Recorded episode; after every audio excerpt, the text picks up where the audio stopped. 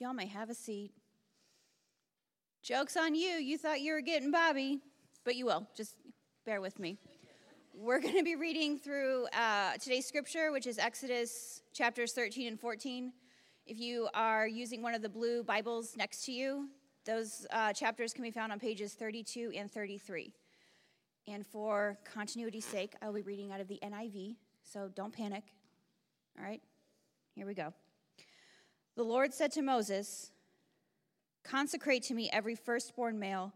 The first offspring of every womb among the Israelites belongs to me, whether human or animal. Then Moses said to the people, Commemorate this day, the day you came out of Egypt, out of the land of slavery, because the Lord brought you out of it with a mighty hand. Eat nothing containing wheat. Today, in the month of Aviv, you are leaving when the Lord brings you into the land of the Canaanites, Hittites, Amorites, Hivites, and Jebusites, the land he swore to you, to, to, your ancestors, to give you, a land flowing with milk and honey, you are to observe the ceremony in this month. For seven days, eat bread made without yeast, and on the seventh day, hold a festival to the Lord. Eat unleavened bread during those seven days. Nothing with yeast in it is to be seen among you, nor shall any yeast be seen anywhere within your borders. On that day, tell your children, I do this because of what the Lord did for me when I came out of Egypt.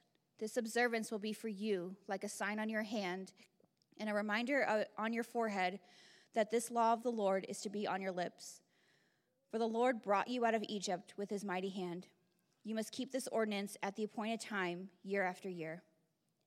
After the Lord brings you into the land of the Canaanites and gives it to you as he promised an oath to you and your ancestors, you are to give over to the Lord the first offspring of every womb. All the firstborn males of your livestock belong to the Lord.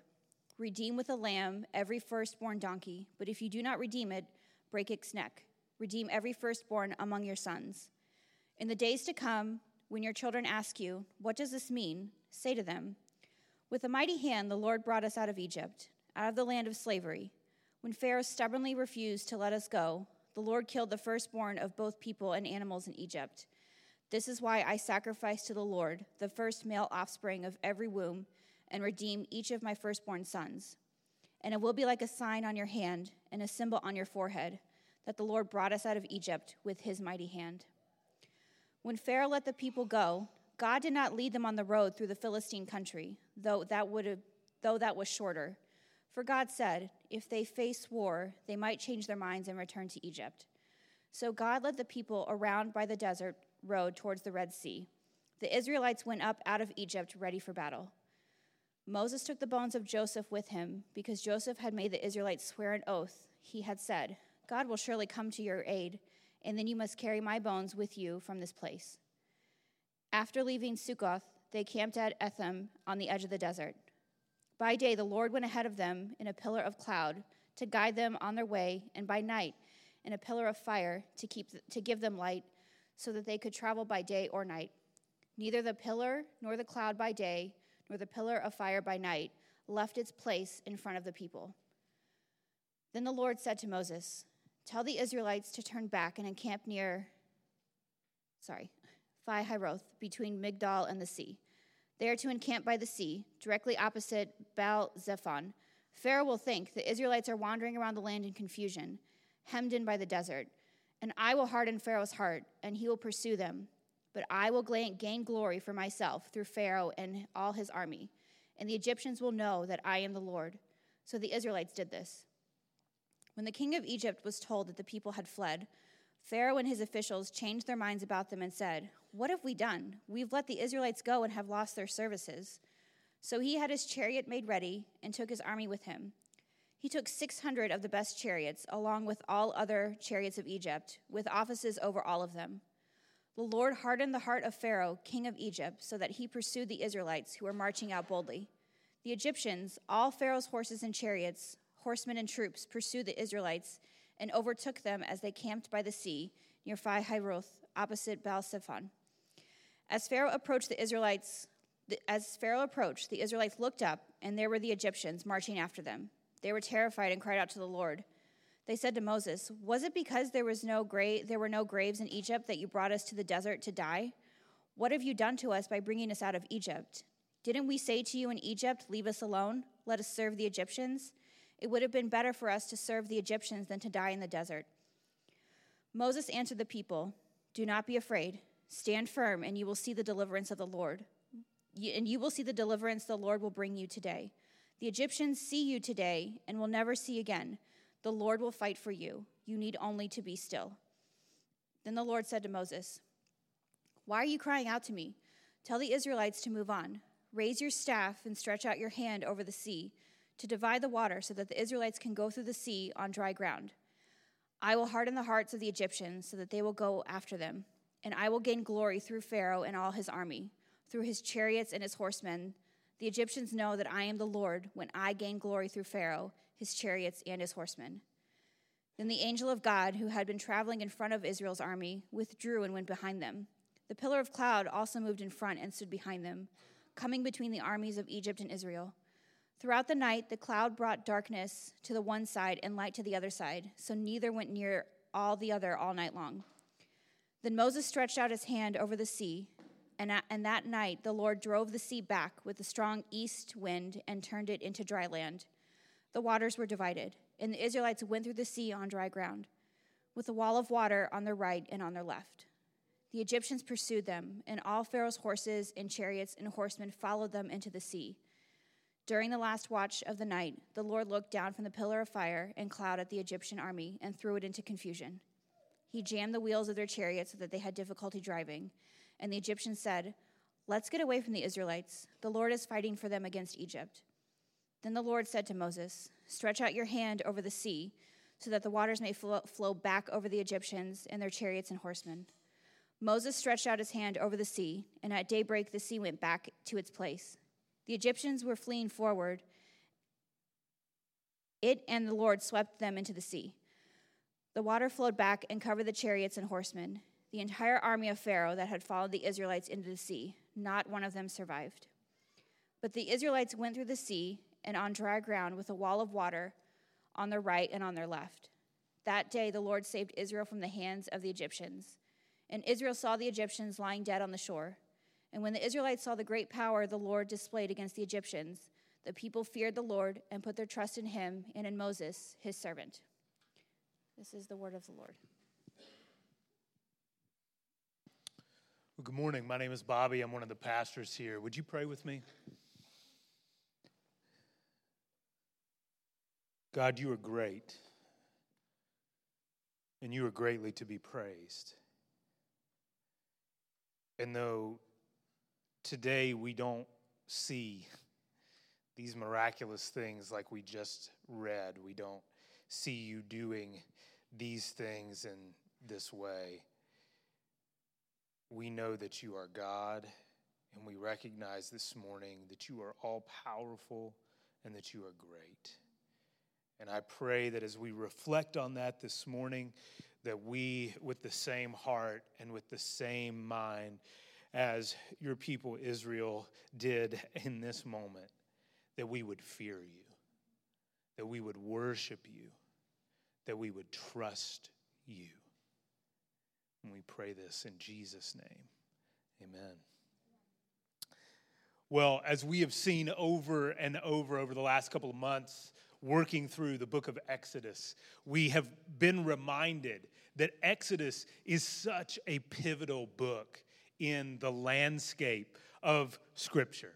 That all of the things that will come after this book, all of the things that we have the benefit of in hindsight, looking back over, the foundation for those things are laid here in the book of Exodus, not only historically, but also theologically.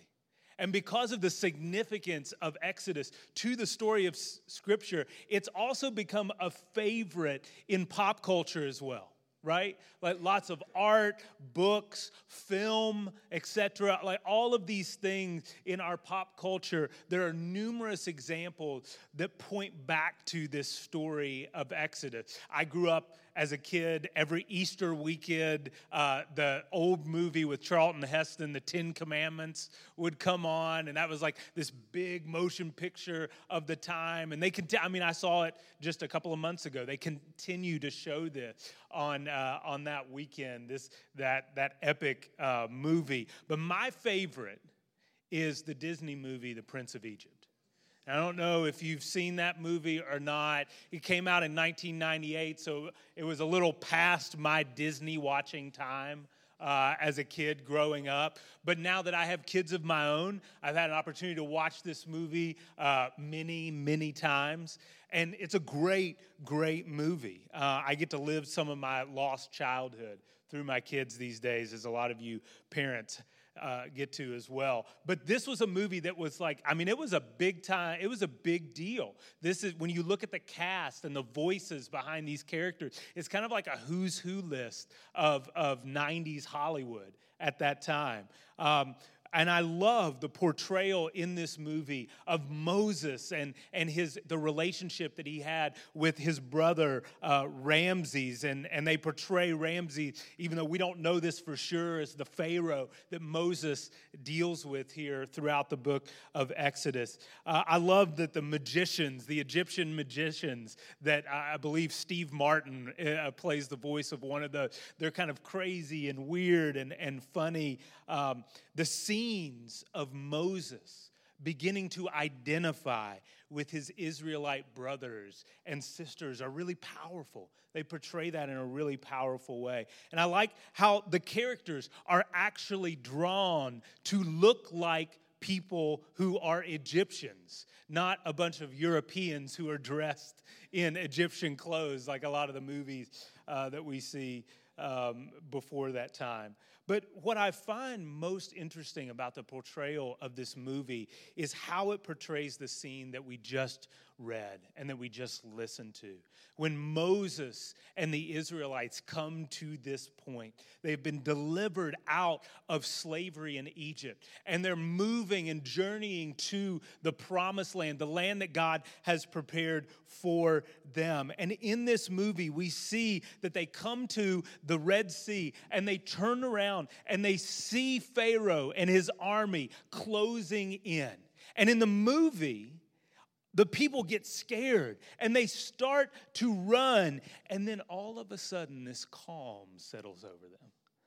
And they all turn and they look to Moses with like these, this hopeful, this expectant gaze. Like, what is Moses going to do? How is he going to save us? And Moses doesn't say a word, but he takes this deep breath and he turns and he walks out into the water he closes his eyes and he takes this deep breath and he hears the voice of God, which is Val Kilmer's voice, say, With this staff you shall do my wonders. And Moses lifts up this staff and plunges it into the water. And all of a sudden, the seas spread, and the people walk through in amazement. And I guess that's okay for a story. But the story that we actually just read and listened to is a way better story. It's a way better story because it's real and it connects to how we would actually experience that moment as real human beings in that time and in that space. Because what we've learned so far in the book of Exodus is that this isn't a story about the Egyptians, it's not a story about Israel. It's not even a story about how heroic Moses is. That the book of Exodus is a story about God. It's a story about God being God in a very real and personal way. And so this morning, we are going to see together that God is still the main character in this story. Even though the people of Israel have been delivered out of slavery, out of Egypt, that God continues to be the primary figure. And what we're going to see this morning is this that the God who delivers his people is the God who will go with his people and provide for his people. The God who delivered his people will go with his people and will provide for his people. And so, what I want to do is, I want to just touch on a few things in this story, draw out some of the significances of what we see here in this story, um, and then I want to make the connection to us. I want to make the connection. Where do we see this in our own lives? How do we experience this? Again, Exodus is a book that has massive theological implications in the way that we understand our relationship with God, the way that generations of God's people after this would come to understand God. This was foundational. This was foundational. I want to start in verse 17 of chapter 13. And what we see here is that God, after he delivers his people and leads them out of Egypt, that God could have taken his people on a shorter route to the promised land. There was a more direct route to the promised land. But as they would go on that route, there would be a good chance that they would face the Philistines, who would become an enemy of God's people in the future. And God knew that they were that they would face the possibility of having to fight, having to fight these enemies of God. But notice here that God reroutes them along a different path, a longer, more circuitous path along the Red Sea, through the desert and along the Red Sea, because God wasn't only protecting them from their enemies he was protecting his people from themselves. Because look at what he says. He says, if they have to fight, what would they be tempted to do? To turn around and go back to Egypt. To go back to slavery, to go back to the life that God had just rescued them from and brought them out of. They might change their mind because of the fear, because of the discouragement, because of the hardship Maybe the grass wasn't greener after all. But they wouldn't do that, would they? I mean, they had just seen God do a miraculous thing in bringing them out of 430 years of slavery. They would never go back, would they? Well, just wait. From the get go here, God shows that He is with His people, that He didn't just bring them out and then say, okay, now you're free. Do what you want. Go figure it out. Make a life for your own. They couldn't see God because no one could see, can see God and live. But they knew that God's presence was with them because of the cloud. The cloud by day and the pillar of fire by night. God went ahead of them. God was guiding them. God was leaving them. He leading them. He would never leave them. He would never take a break. He would never get distracted with other more important things to do in the universe. God was there with his people, going with them. And later in this passage, as we read, we see that the angel of the Lord was with them. The physical manifestation of God's presence with his people because God wanted his people to know that he was there. All they had to do was look up. All they had to do was look up. God was there, God was leading them. And as we move into Exodus chapter 14, we see God moving his people and directing his people, but strategically from a human standpoint, what God was doing here was actually really foolish because he was leading millions of people with all of their possessions to the sea. Because if anything happened, if anything happened, and it was going to happen as we read, where would they go? How would they escape? This is a crazy move. Anybody in their right mind who knew how to lead people in a strategic way would not lead them the way that God chose to lead them. With their backs to the sea, with no way to escape. God intended, though, for something to happen. And he tells Moses here that he is not done with Pharaoh, that he's not done with Pharaoh. He says, Pharaoh will think the Israelites are wandering around in the land in confusion, hemmed in by the desert with the seed of their back. God says, I will harden Pharaoh's heart. There it is again. The thing that we have seen over and over and over again up to this point. He will pursue them. But look at why God is doing this. I will gain glory. I will gain glory for myself through Pharaoh and all his army, and the Egyptians and the Israelites and the rest of the world will know that I am the Lord. That I am the Lord.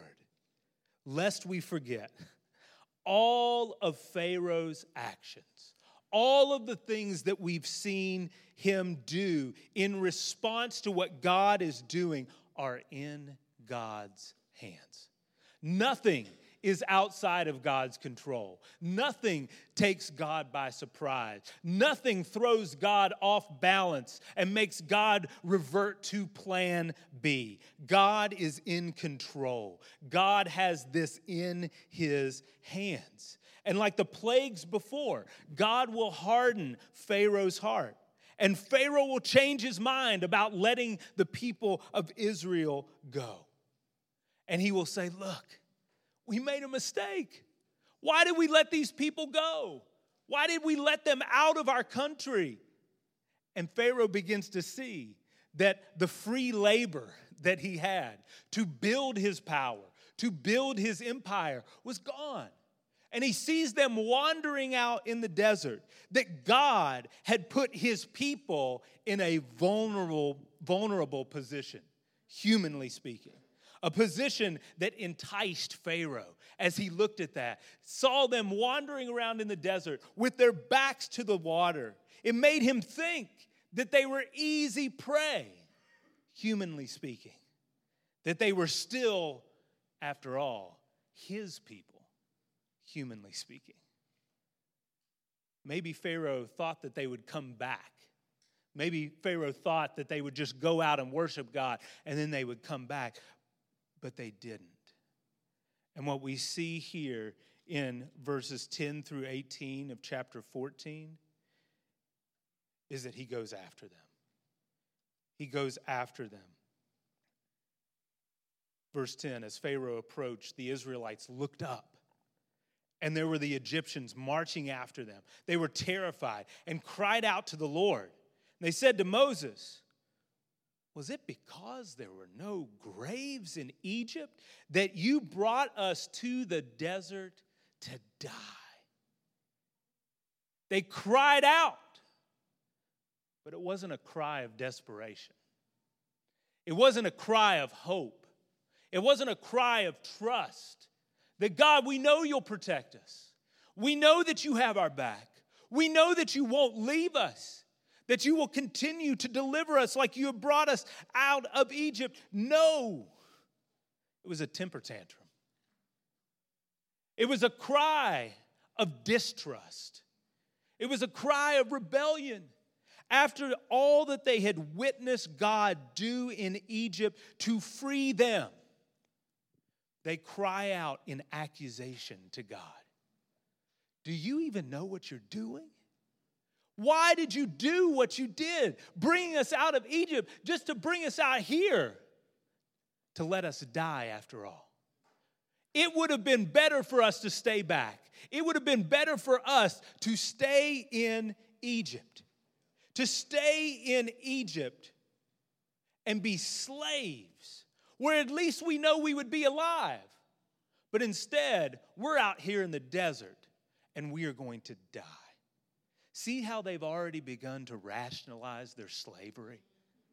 They've already begun to convince themselves hey, maybe being slaves wasn't so bad. Maybe being slaves was actually a blessing in disguise. Because at least we're alive. At least we have each other. At least we have a house to live in. At least we have food to eat. I mean, the work is hard, and we didn't really like other people telling us what to do, but at least we were alive. Because now we are going to die. Jess mentioned this earlier. What is Moses' response? Be still.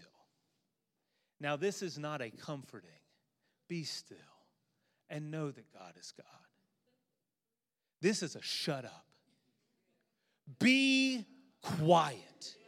When you read this in the Hebrew, that is what it means. It is a be quiet. Stop talking.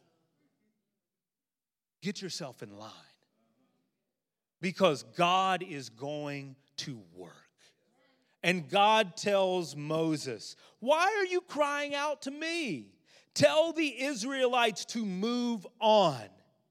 And then in verse 17, I will gain glory again through Pharaoh and all his army, through his chariots and his horsemen. The Egyptians will know that I am the Lord when I gain glory through Pharaoh, his chariots, and all of his horsemen. Moses, God through Moses tells his people, Be quiet and watch me be God. Be quiet and watch me work. Watch me get glory out of this situation. And in verses 19 through 29, we see that God does exactly that. That God shows his glory, that God shows his power. He pushes the waters back. He locks up the chariot wheels of the Egyptians, those chariots that were a symbol of their technological and military prowess, their power and their might. God locks those wheels up. He throws that mighty army into confusion so that all they could do is say to each other, The Lord must be fighting with them. The God of Israel, Yahweh, must be protecting and fighting on behalf of his people. And God brings those waters that he had parted for his people to walk through back together in one final judgment against Pharaoh and against Egypt. And verses 30 and 31 give us the conclusion of this part of the book of Exodus. Because what Moses says here is that the mighty hand of the Egyptians is no match for the mighty hand of the God of Israel. Egypt, who was the power of the world, who for generations after this would be looked back upon as innovators, technological geniuses, some of the architects of modern civilization. Moses wrote here in hindsight for generations of God's people to read that the most powerful nation on earth was no match for the power of your God. And that's how we close this section of the book of Exodus God's power on display. Sometimes we can use this story I think, in a smaller way than what God intends it. We can say, man, I'm going through a tough time, or I'm having a tough experience with this person, or I'm suffering in this area of my life. So, just like God parted the waters of the Red Sea and delivered his people, God's to deliver me out of this situation. Now, can and does God deliver us out of those kind of situations in our lives? Absolutely, yes. But the story of this deliverance, of God leading his people out of Egypt, seemingly putting them in a precarious and vulnerable position, only to deliver them once again, is connected to a bigger story and a bigger reality. And it gives us a paradigm for how to live our lives and how to understand our relationship to God. And it's the same thing that we see here that because God has delivered us, He goes with us and will protect us. let me break that down to you by going back to the beginning of chapter 13. The beginning of chapter 13. When we read in connection with what we saw last week, that as the people of Israel are coming out of Egypt, that God gives them a couple of things that He says, I want you to do. And the first is they are to continue to celebrate this feast of unleavened bread. They were, content, they were to continue year after year after year to mark this occasion, like we saw last week, that they were coming out of an old life and they were starting a new life that they were to celebrate that year after year after year. But they were also to do something else, to consecrate, to set apart their firstborn sons. Because now that Israel had left Egypt, they had to get something straight. They were God's, they were His possession, they were His people. He had brought death to the firstborn sons of Egypt so that his firstborn son, the people of Israel, could live. That lamb that they had killed, that blood that they had put above their doorframe, that was the substitute. And God commanded them to acknowledge that, that they had been given life through something else's death.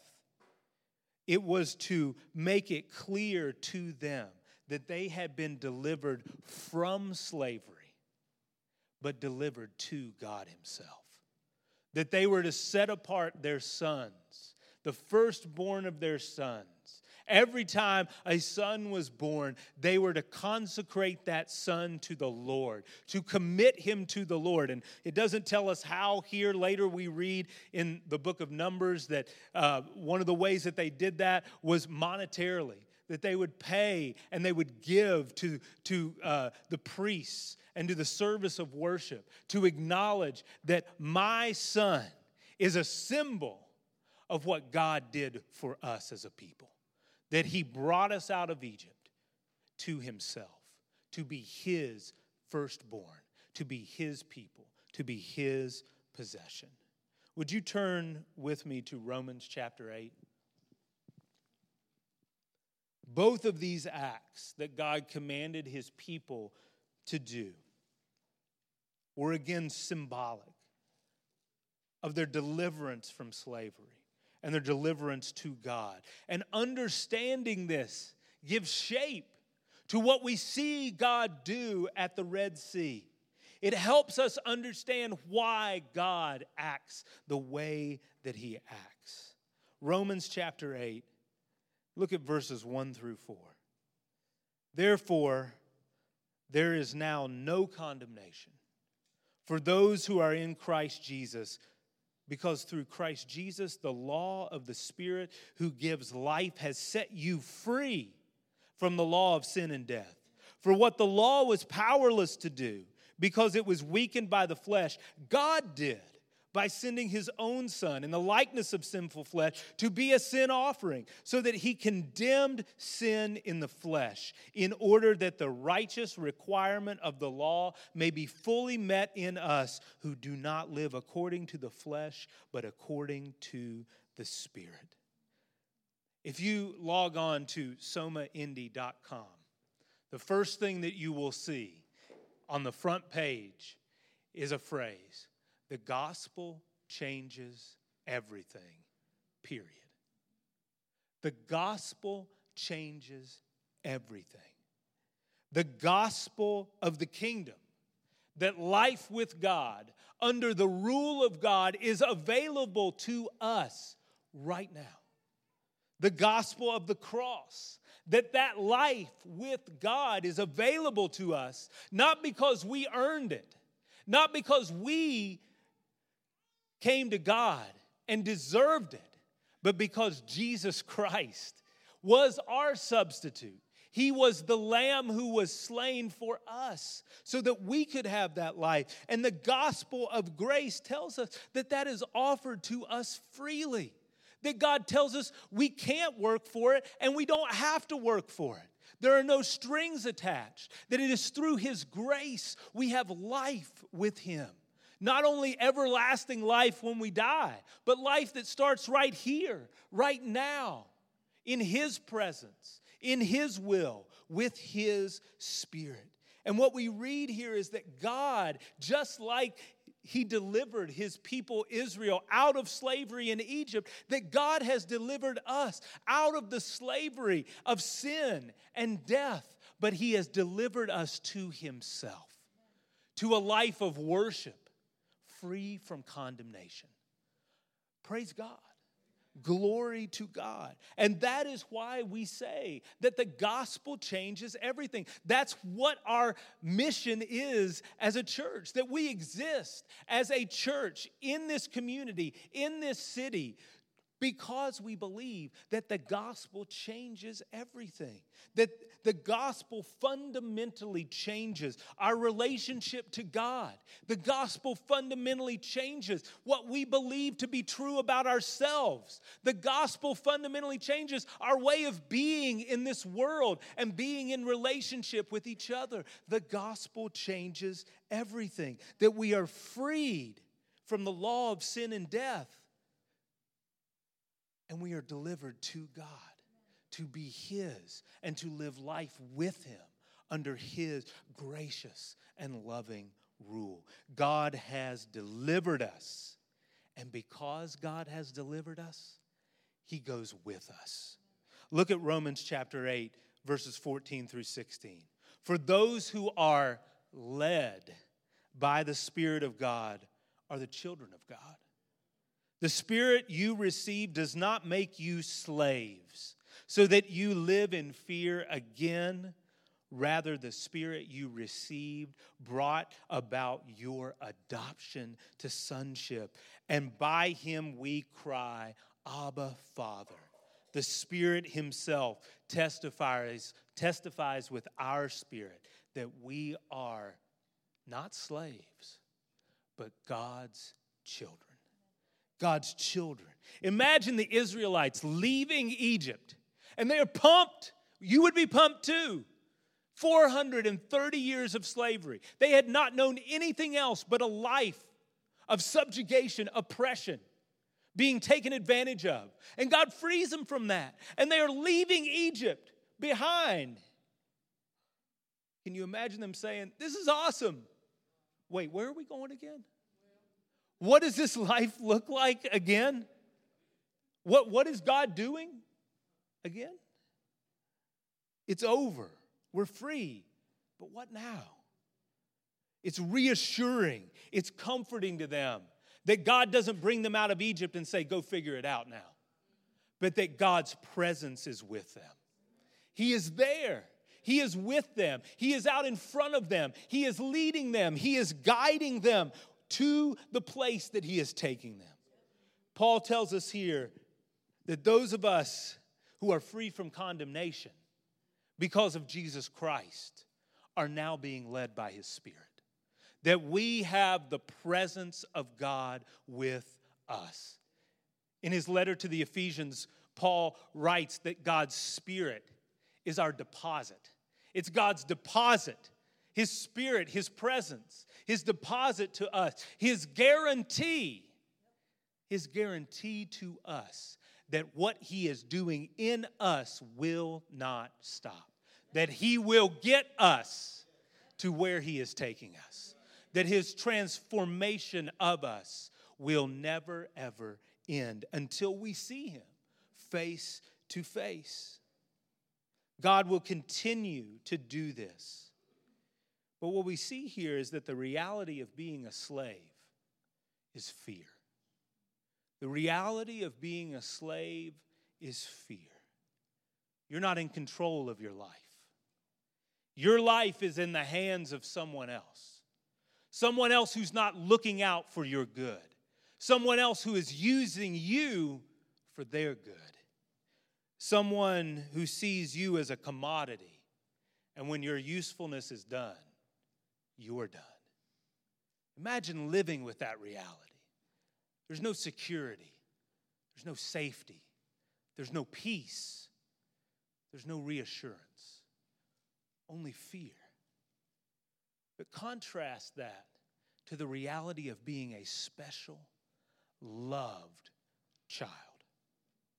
That your life is in the hands of someone who desires your joy, who wants you to experience happiness, who loves you unconditionally, who loves you even if you can't give anything back.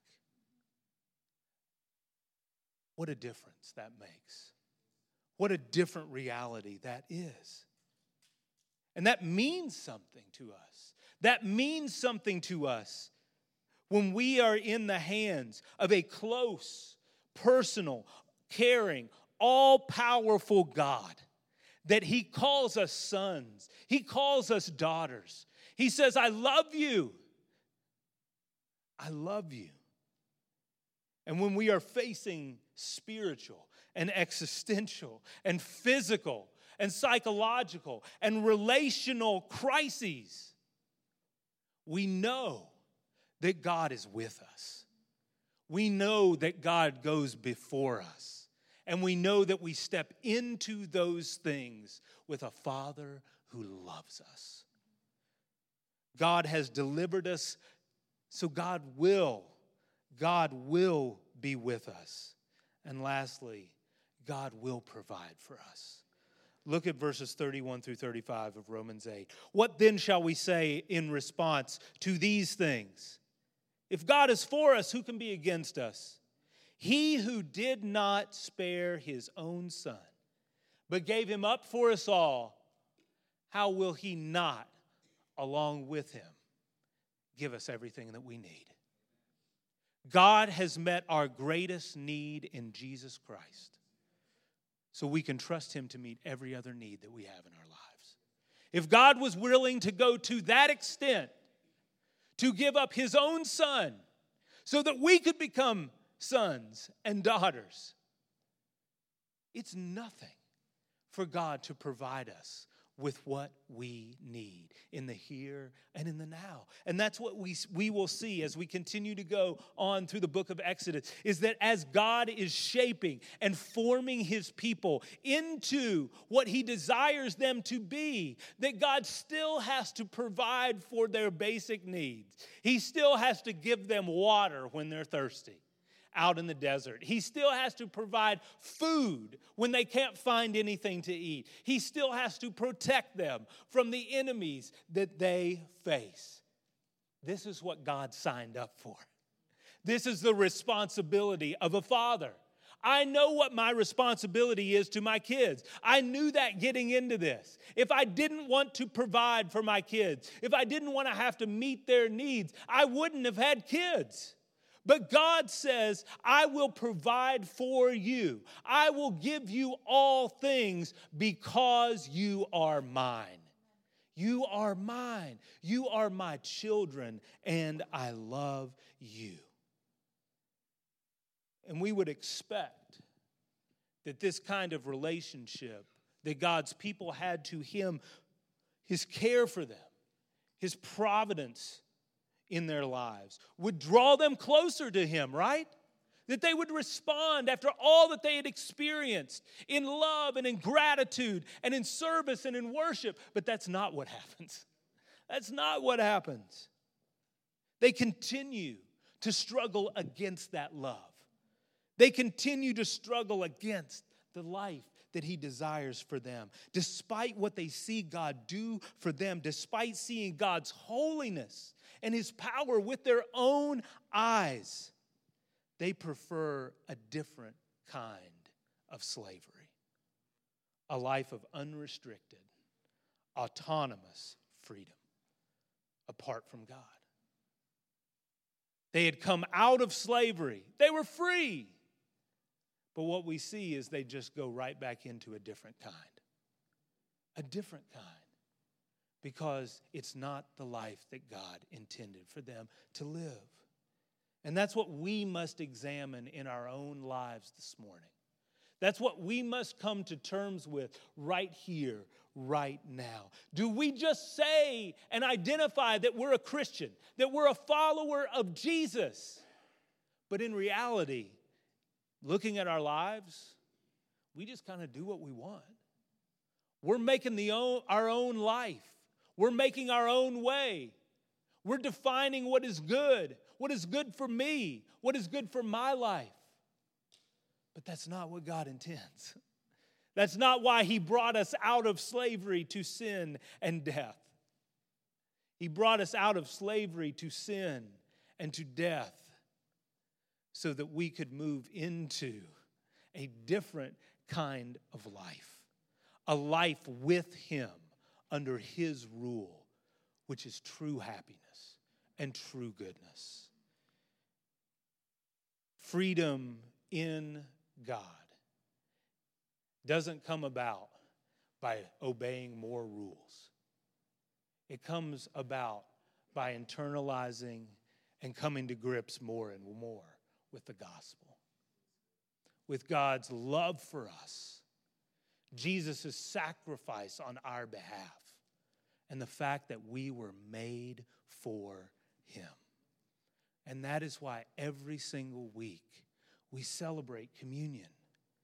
Because that word communion means that we are one with God through Jesus Christ, that our life is different, that the day that we put our faith in Jesus was a new beginning for us, that we were brought out of slavery and into life, life with God under his gracious rule. And I want to invite you this morning, if you are a believer in Jesus Christ, as you come and take a piece of bread and dip it in the juice, that you would do so acknowledging that you are His, that you were bought through blood, that you are God's child, and that He loves you because of what Jesus did for you on the cross.